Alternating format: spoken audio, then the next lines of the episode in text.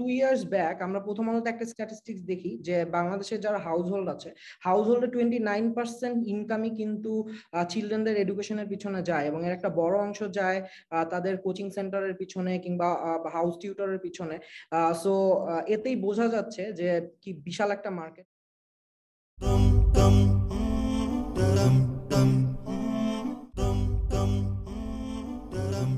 Hi, Assalamu alaikum. Welcome to the Pure Money Podcast, a show purely about making money. এই শোতে আমরা কথা বলি বিভিন্ন বিজনেস সম্পর্কে, বিভিন্ন ইন্ডাস্ট্রির insights, investment strategies and economic trends নিয়ে। I am a host Shabab Khan, এবং আজকে আমাদের সাথে আছেন mister rare Al Samir. Rare Al Samir একজন এক্স অফিসার ক্যাডেট বাংলাদেশ আর্মিতে এবং একজন বিজনেস গ্রাজুয়েট, এবং তিনি বি ওয়াই এল সি বা বাংলাদেশ ইউথ লিডারশিপ সেন্টারের একজন delegate.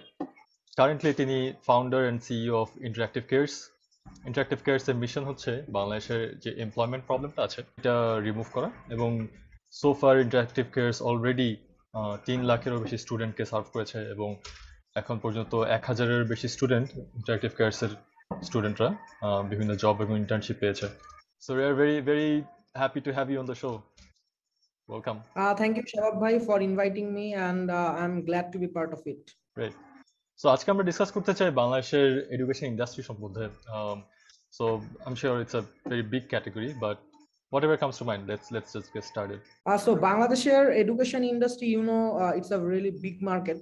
So Bangladesher education industry er moddhe ashole bortomane dekha geche je every year ami jodi K to twelve segment er kotha boli je prottekta batch e kintu around fifteen lakhs student ache. Er baireo jodi ami hocche er pore dhire dhire agai dekha geche je prottekta university, public university, private university ebong tader sathe jara job korte chay shobai kintu ashole education market er moddhe ache, ebong near about the number is beyond crores, and uh, also jodi er sathe like amra jara hocche online e education service dicchi er baire kintu dekha geche je boyer ekta bishal market ache, guide boyer market ache. So the market is uh, really big, and it's near about around uh, ten billion US dollar. So when you say ten billion dollars, it, it, does it mean je apnar uh, so there are multiple categories, right?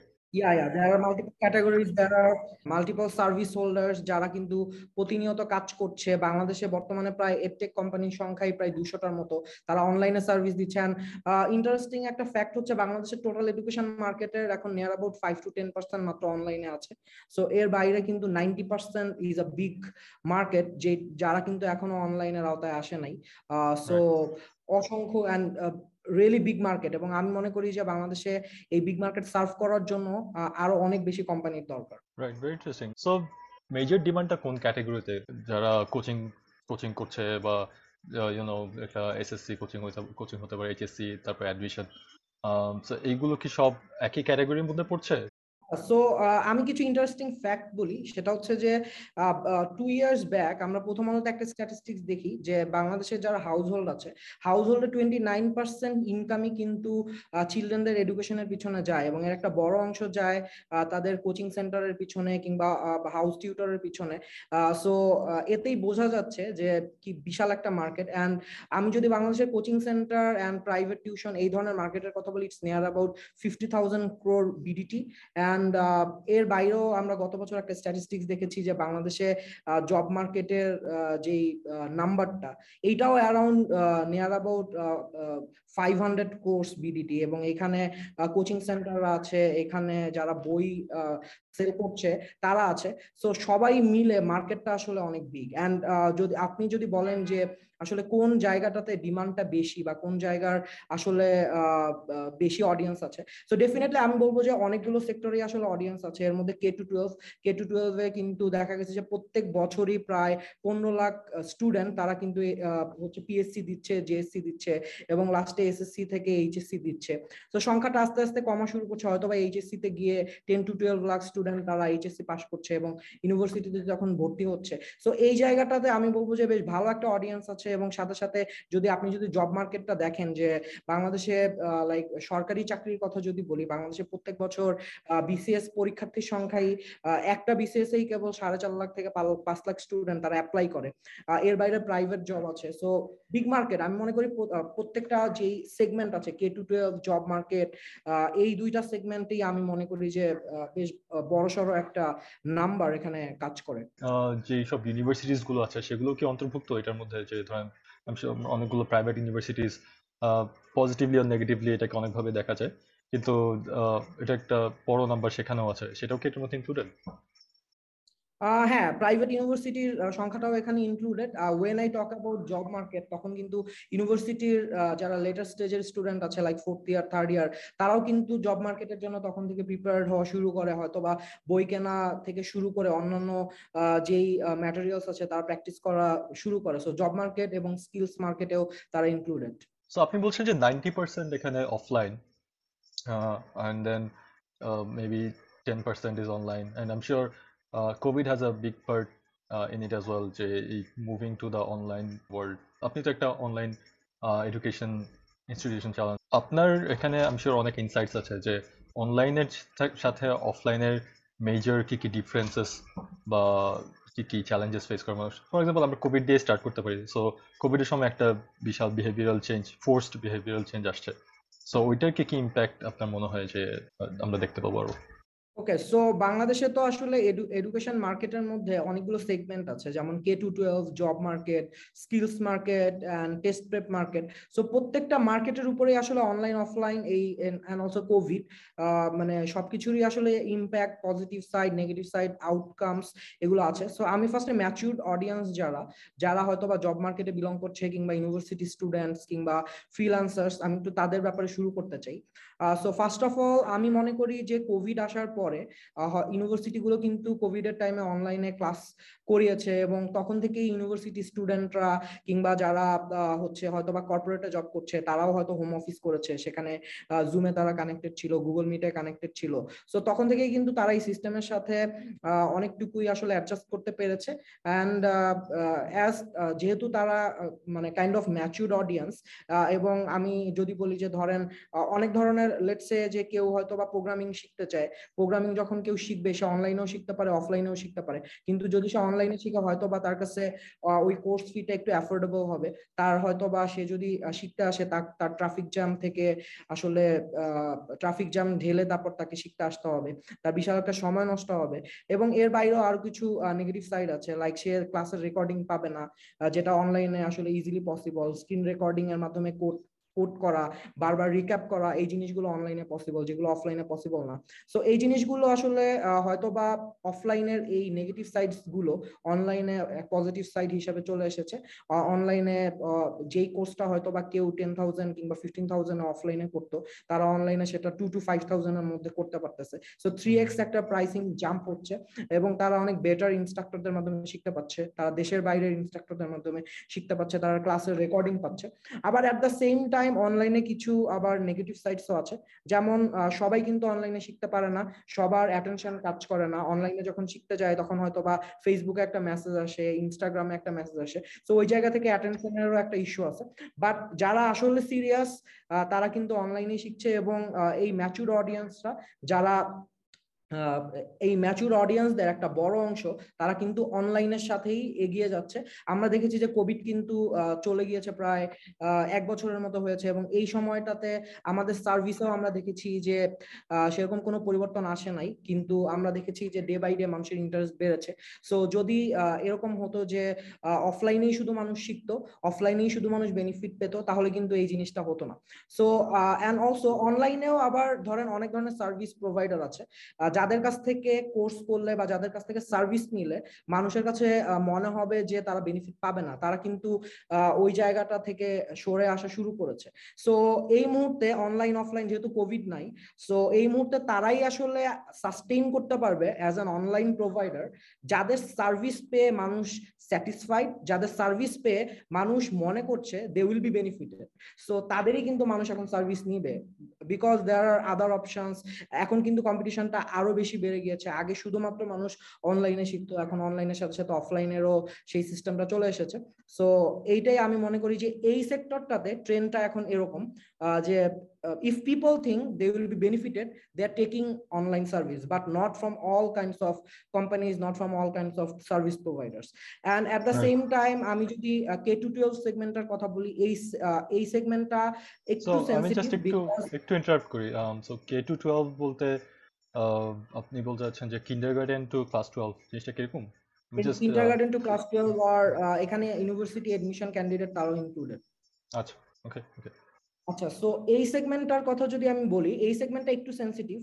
কি কারণে sensitive? Because আপনি যখন দেখতেছেন যে একটা university student বা একটা job candidate যখন সে একটা কোর্স করতে যাবে কোনো একটা প্ল্যাটফর্মে, তখন কিন্তু সেটা কমপ্লিটলি তার নিজের ডিসিশন, এবং তখন কিন্তু তার বাইং যেই ব্যাপারটা, কোর্সটা যে সে কিনবে, সে কিন্তু ম্যাক্সিমাম ক্ষেত্রে নিজের টাকা খরচ করে সে কোর্সটা কিনছে। কিন্তু যখন আমরা দেখবো যে একটা স্কুলের স্টুডেন্ট কিংবা একটা কলেজের স্টুডেন্ট সে যখন একটা কোনো একটা প্ল্যাটফর্মে তিন হাজার কিংবা পাঁচ হাজার টাকা দিয়ে কোর্স কিনতে যাবে, তখন কিন্তু নাইনটি নাইন পার্সেন্ট ক্ষেত্রেই যেটা হয়, তাকে কিন্তু প্যারেন্টস এর উপরে ডিপেন্ডেন্ট থাকতে হয়।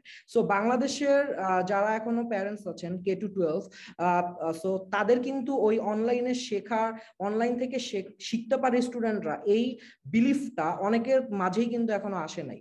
সো এই জায়গা থেকে আমি বলবো যে প্লাস এই সেক্টরের যারা স্টুডেন্ট আছে তাদের কিন্তু স্কুলের এক্সামগুলো অনেক বেশি কম্পিটিটিভ, কলেজের এক্সামগুলো অনেক বেশি কম্পিটিটিভ, এবং সেখানে ক্লাসের পজিশন, কলেজের পজিশন অনেক বেশি ম্যাটার করে, এবং ওই ধরনের এক্সামগুলোতে স্কুলের টিচার এবং কলেজের টিচারদের হচ্ছে অনেক প্রভাব থাকে, হয়তোবা তাদের কাছেও অনেক স্টুডেন্ট কোচিং করতে বাধ্য হয়, প্রাইভেট টিউশন নিতে বাধ্য হয়। সো যেই জিনিসটা কিন্তু আমরা ইউনিভার্সিটিতে দেখতে পাই না। সো এর জন্য দেখা যাচ্ছে যে এই জায়গাটাতে আমি মনে করি there can be some mixed output.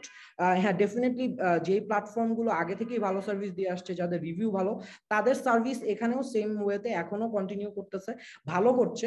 But at the same time আমরা যখন দেখেছি যে কোভিডের টাইমে অনেক অনেক সার্ভিস প্রোভাইডাররা তারা কিন্তু তাদের ফেসবুক পেজ, মানে ওয়েবসাইট নাই, অ্যাপ নাই, কিন্তু তারা ফেসবুক পেজ এবং গ্রুপের মাধ্যমে তারা লাইভ ক্লাস নিয়ে স্টুডেন্ট পড়িয়ে আসছে। বাট ওই জিনিসটা কিন্তু এখন আর হচ্ছে না।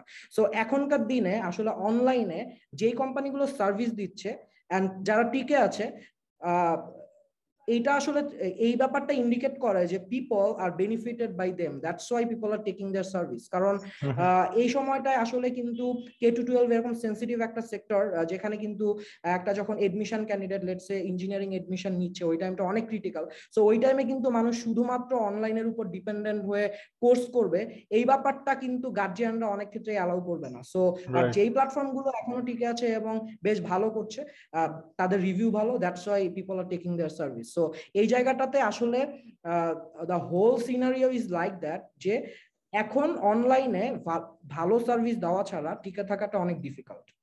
Right right, makes total sense actually. যেখানে স্পেশালি প্যারেন্টসের পার্টটা, I mean I can understand parents perspective as well. প্যারেন্টসদেরও খুব একটা, সবার খুব একটা ভালো এক্সপিরিয়েন্স হয় না, কারণ অনেকগুলো স্কুলও অনলাইন ক্লাসেস নিতে বাধ্য হয়েছে কোভিডের সময়, এবং তখন দেখা গেছে যে স্কুলগুলোর ক্লাসেসগুলো এত ইফেক্টিভ ছিল না। Especially compared to general professional service providers. Yes, yes, yes. এবং বাংলাদেশে হয়তো বা লাইক সিটি এরিয়াতে ইন্টারনেট পেনেট্রেশন অনেক হাই, কিন্তু এখনো ডিস্ট্রিক্ট এরিয়াতে কিন্তু ইন্টারনেট পেনেট্রেশন, নেটওয়ার্ক ফেসিলিটি, এগুলা কিন্তু এখনো প্রচুর আপ ডাউন করে। And and as you know, এখন ইলেকট্রিসিটির কিন্তু ডেইলি তিন থেকে চারবার ইলেকট্রিসিটি যাচ্ছে। So it's really difficult to take service in online. But যারা ভালো সার্ভিস প্রোভাইডার, যাদের কাছ থেকে কোর্স করে মানুষজন বেনিফিটেড হচ্ছে, সাকসেস স্টোরি ক্রিয়েট হচ্ছে, তাদের কাছ থেকে কিন্তু মানুষ সার্ভিস নিয়েই যাচ্ছে এবং সামনেও নিতে থাকবে, বিকজ ডিমান্ড তো always, there is always demand. Right right, so it sounds like a huge opportunity in terms of let's say from a business perspective. যারা এই টাইপের সার্ভিস প্রোভাইড করছে, আপনি বলছেন যে মার্কেটটা বেশ বড়, ডিমান্ডটা অনেক বেশি। Um, so is there anything else that uh, that we are missing here? আমি মনে করি আসলে অনলাইন এডুকেশনের যারা সার্ভিস দিচ্ছে তাদের কোয়ালিটিটাতে অনেক বেশি ফোকাস করা উচিত, কাস্টমার স্যাটিসফ্যাকশনে অনেক বেশি ফোকাস করা উচিত, বিকজ যেহেতু এখন কোভিড নাই, অফলাইনেও আসলে এই ধরনের সার্ভিসগুলো নেওয়ার একটা সুযোগ আছে। সো যদি আসলে স্টুডেন্টরা স্যাটিসফাইড না হয়, যদি সাকসেস স্টোরি ক্রিয়েট না হয়, অ্যান্ড অলসো যদি কোয়ালিটি সার্ভিস না পায়, তাহলে আমি মনে করি যে এই ইন্ডাস্ট্রিটাতে হয়তো বা ইন ফিউচারে খারাপ কিছু আসতে পারে। বাট যদি সার্ভিসটা পায় তাহলে কিন্তু মানুষজন অনেক বেশি এখানে সার্ভিস নিবে। এবং সবচেয়ে বড় যে ব্যাপারটা হয়তো বা এখানে কিন্তু অনলাইন সার্ভিস প্রোভাইডারদের একটা লিমিটলেস অপরচুনিটি আছে। কিভাবে? হয়তোবা আপনি কোনো একটা অফলাইনে ট্রেনিং সেন্টার ওপেন করেছেন, আপনি একটা ক্লাসরুমে বিশ জন স্টুডেন্টদেরকে বসাতে পারবেন না, তিরিশ জন স্টুডেন্টদেরকে বসাতে পারবেন, কিন্তু আপনি যখন অনলাইনে একটা কোর্স করাচ্ছেন আপনি কিন্তু একসাথে কয়েক হাজার স্টুডেন্টকে আপনি একসাথে সার্ভ করতে পারবেন। আপনি you can go from country to country. So এই জায়গাটাতে আমি মনে করি একটা বড় অপরচুনিটি আছে, যদি আসলে আমরা কোয়ালিটি সার্ভিস দিতে পারি এবং স্টুডেন্টদেরকে স্যাটিসফাইড করতে পারি, সাকসেস স্টোরি ক্রিয়েট করতে পারি। এই পার্টিকুলার এডুকেশন ইন্ডাস্ট্রিতে এগেইন আই আন্ডারস্ট্যান্ড যে এটা একটা ব্রড ব্রড একটা ইন্ডাস্ট্রি, এখানে অনেকগুলো ক্যাটাগরিজ আছে, অনেক টাইপের প্লেয়ার্স আছে। কিন্তু আপনার মতে সবার কি এখানে ফাইন্যান্সিং এর প্রয়োজন হয়, বা যারা এই টাইপের সার্ভিস প্রোভাইড করছে তাদেরকে ফাইন্যান্সিং বা এক্সটার্নাল সোর্স থেকে ক্যাপিটাল নেওয়ার প্রয়োজন হয় কিনা? আমি মনে করি ইট ভ্যারিস। হ্যাঁ, সো কেউ যদি ইনিশিয়ালি স্টার্ট করতে চায় তো তার তো ডেফিনেটলি একটা মিনিমাম ক্যাপিটাল দরকার হবে। সো কারো কারো ক্ষেত্রে এই ক্যাপিটালটা সে নিজেই ম্যানেজ করতে পারে, আবার কারো কারো ক্ষেত্রে এই ক্যাপিটালটা হয়তো সে নিজে ম্যানেজ করতে পারছে না। সো যদি এরকম হয় যে একটা রিসেন্ট ইউনিভার্সিটি গ্রাজুয়েট সে এই ধরনের একটা বিজনেস ওপেন করতে চাচ্ছে, ম্যাক্সিমাম ক্ষেত্রে তার ক্ষেত্রে এই ধরনের ক্যাপিটালগুলো থাকবে না। সো ডেফিনেটলি তার ক্ষেত্রে এই ফান্ডিংগুলো দরকার হবে। বাট যদি এরকম কেউ এই সার্ভিসগুলোতে আসতে চায় বা এই ধরনের কোনো স্টার্টআপ ওপেন করতে চায় কিংবা এসএমই ওপেন করতে চায়, যার অনেক বছরের ইন্ডাস্ট্রি এক্সপেরিয়েন্স আছে কিংবা তার নিজেরই অনেক ক্যাপিটাল আছে, তার হয়তো বা এই জিনিসটা দরকার হবে না। ইট ডেফিনেটলি ভ্যারিস, বাট একটা মিনিমাম ক্যাপিটাল দরকার স্টার্ট করার জন্য, একটা অফিস নেওয়ার জন্য, একটা ওয়েবসাইট বিল্ড করার জন্য, কিংবা অফিসে কিছু ল্যাপটপ কেনার জন্য, কিছু মানুষ হায়ার করার জন্য একটা মিনিমাম ক্যাপিটাল দরকার হবে। হ্যাঁ, অফ কোর্স। আই থিংক আরেকটা পয়েন্ট এখানে maybe specially the way interactive cares works, যে কোয়ালিটি কন্টেন্ট দিতে হলে অনেক সময় হয়তো কোয়ালিটি ম্যাটেরিয়ালস, কোয়ালিটি ক্যামেরা থেকে শুরু করে ইউনো আপনাদের বোর্ডিং, হোয়াইট বোর্ডিং, এগুলো নিশ্চয়ই ইম্পর্টেন্ট। ইয়া ইয়া সো এখানে আসলে কস্টিং আছে এবং কোয়ালিটি। আমি যখন কোয়ালিটি এডুকেশন দিতে যাব, এডুকেশনের ক্ষেত্রে কিন্তু মানে যারা টিচার, সো এখানে কে আসলে এই জিনিসটা আসলে শিখাচ্ছে, কোন একটা স্পেসিফিক কোর্স শিখাচ্ছে, সেই পার্সনটাও কিন্তু ম্যাটার করে। সো এখানে আমি যখন কোয়ালিটি টিচার হায়ার করতে যাব তার পিছনেও আমার একটা ভালো কস্টিং লাগবে। রাইট, ওকে। সো আমরা আমাদের একবারে লাস্ট সেগমেন্টে চলে আসছি, which is rapid fire round. So এই র‍্যাপিড ফায়ার রাউন্ডে আমরা খুব কুইকলি কিছু কোয়েশ্চেন্স করব, কিছুটা পার্সোনাল কোয়েশ্চেন্স থাকবে, বাট উই আর হোপিং যে খুব কুইকলি কিছু অ্যানসার পাওয়া যাবে আপনার থেকে। So let's start. First question হচ্ছে গিয়ে আপনার পার্সোনালি সেভিংস এর স্ট্র্যাটেজি কি? আমার পার্সোনালি সেভিংস এর স্ট্র্যাটেজি হচ্ছে ফিফটি টোয়েন্টি থার্টি, মানে হচ্ছে আমি ফিফটি পার্সেন্ট আমার যেটা আর্নিংস সেই সেই আর্নিংস এর ফিফটি পার্সেন্ট হচ্ছে আমি একেবারে আমার বেসিক জিনিসগুলোর পিছনে খরচ করব।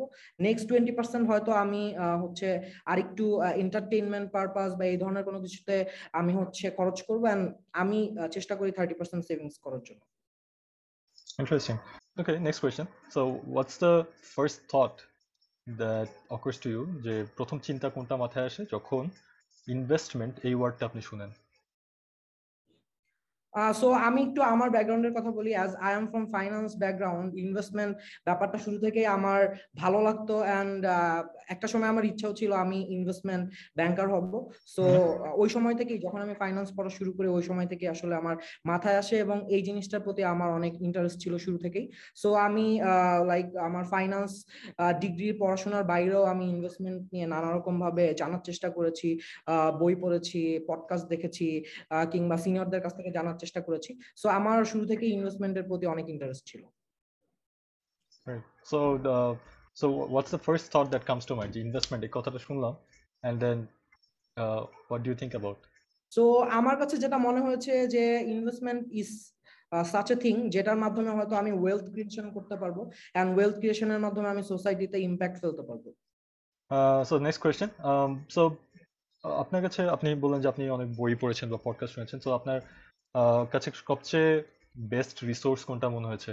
বই, লেকচার, পডকাস্ট, যে কোনো কিছু হতে পারে। সবচেয়ে best resource regarding personal finance বা ফাইন্যান্স ম্যানেজমেন্ট, সেভিংস, ইনভেস্টমেন্ট, এগুলো নিয়ে চিন্তা করার বিষয়ে। আচ্ছা, সো আমার কাছে যেটা বেস্ট লেগেছে সেটা হচ্ছে আমি যখন আমার ইউনিভার্সিটির থার্ড ইয়ারে ছিলাম তখন থেকে আমি সিএফ এর প্রিপারেশন নেওয়ার চেষ্টা করেছি। সো ওই সময় আমি সিএফ এর কিছু বই পড়েছিলাম। সো ওই বইগুলোর মাধ্যমে আমি ইনভেস্টমেন্ট রিলেটেড আরো বেশি বেসিক জানতে পেরেছি এবং অ্যাডভান্স নলেজ আমি পেয়েছি। সো আমি মনে করি ওই রিসোর্সগুলি আমার জন্য it help me a lot to I mean get into more having more deeper knowledge in finance. Fourth question, um, something that you know now, আপনি এখন কিছু একটা জানেন কিন্তু আপনি উইশ করেন যে আরো পাঁচ বছর আগেই আপনি এটা জানতেন।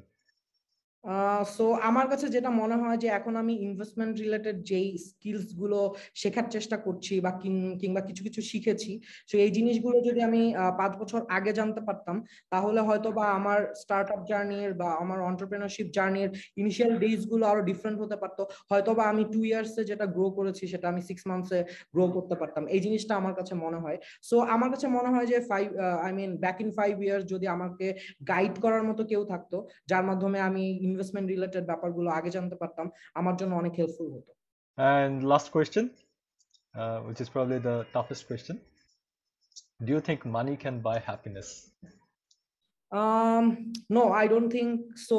Uh, but yeah, money can buy happiness sometimes. But happiness ব্যাপারটা আসলে আমি মনে করি মেন্টাল স্যাটিসফ্যাকশন থেকে আসে।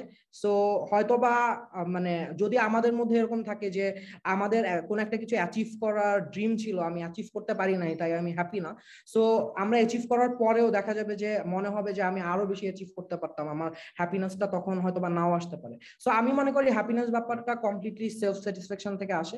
So always money can not buy happiness, but sometimes money can buy happiness. Yeah, definitely I agri.